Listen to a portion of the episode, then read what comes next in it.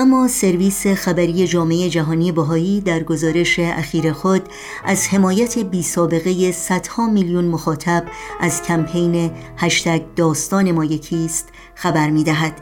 در این گزارش آمده است در یک واکنش جهانی فوقالعاده کمپین هشتگ داستان ما یکیست.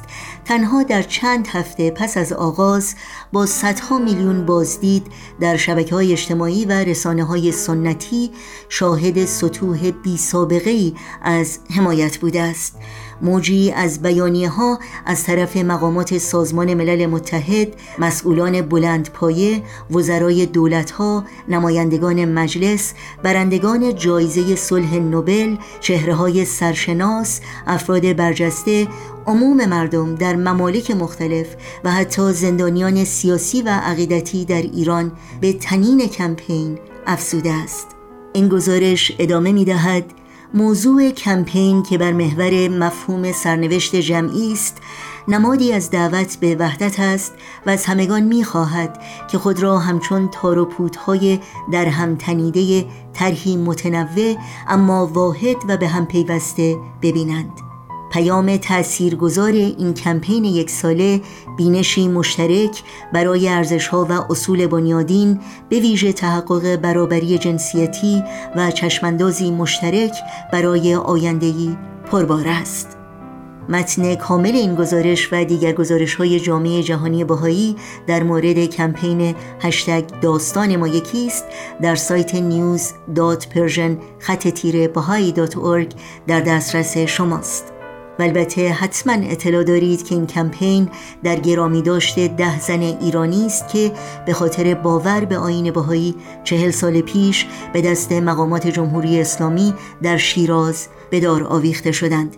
این کمپین اول ماه جوان امسال آغاز شد و تا یک سال ادامه خواهد داشت. یادشان در این روزها و در همه روزها زنده و پایدار.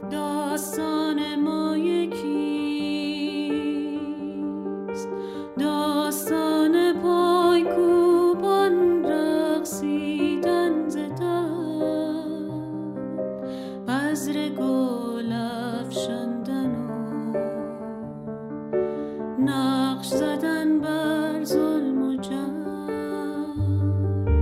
داستان ما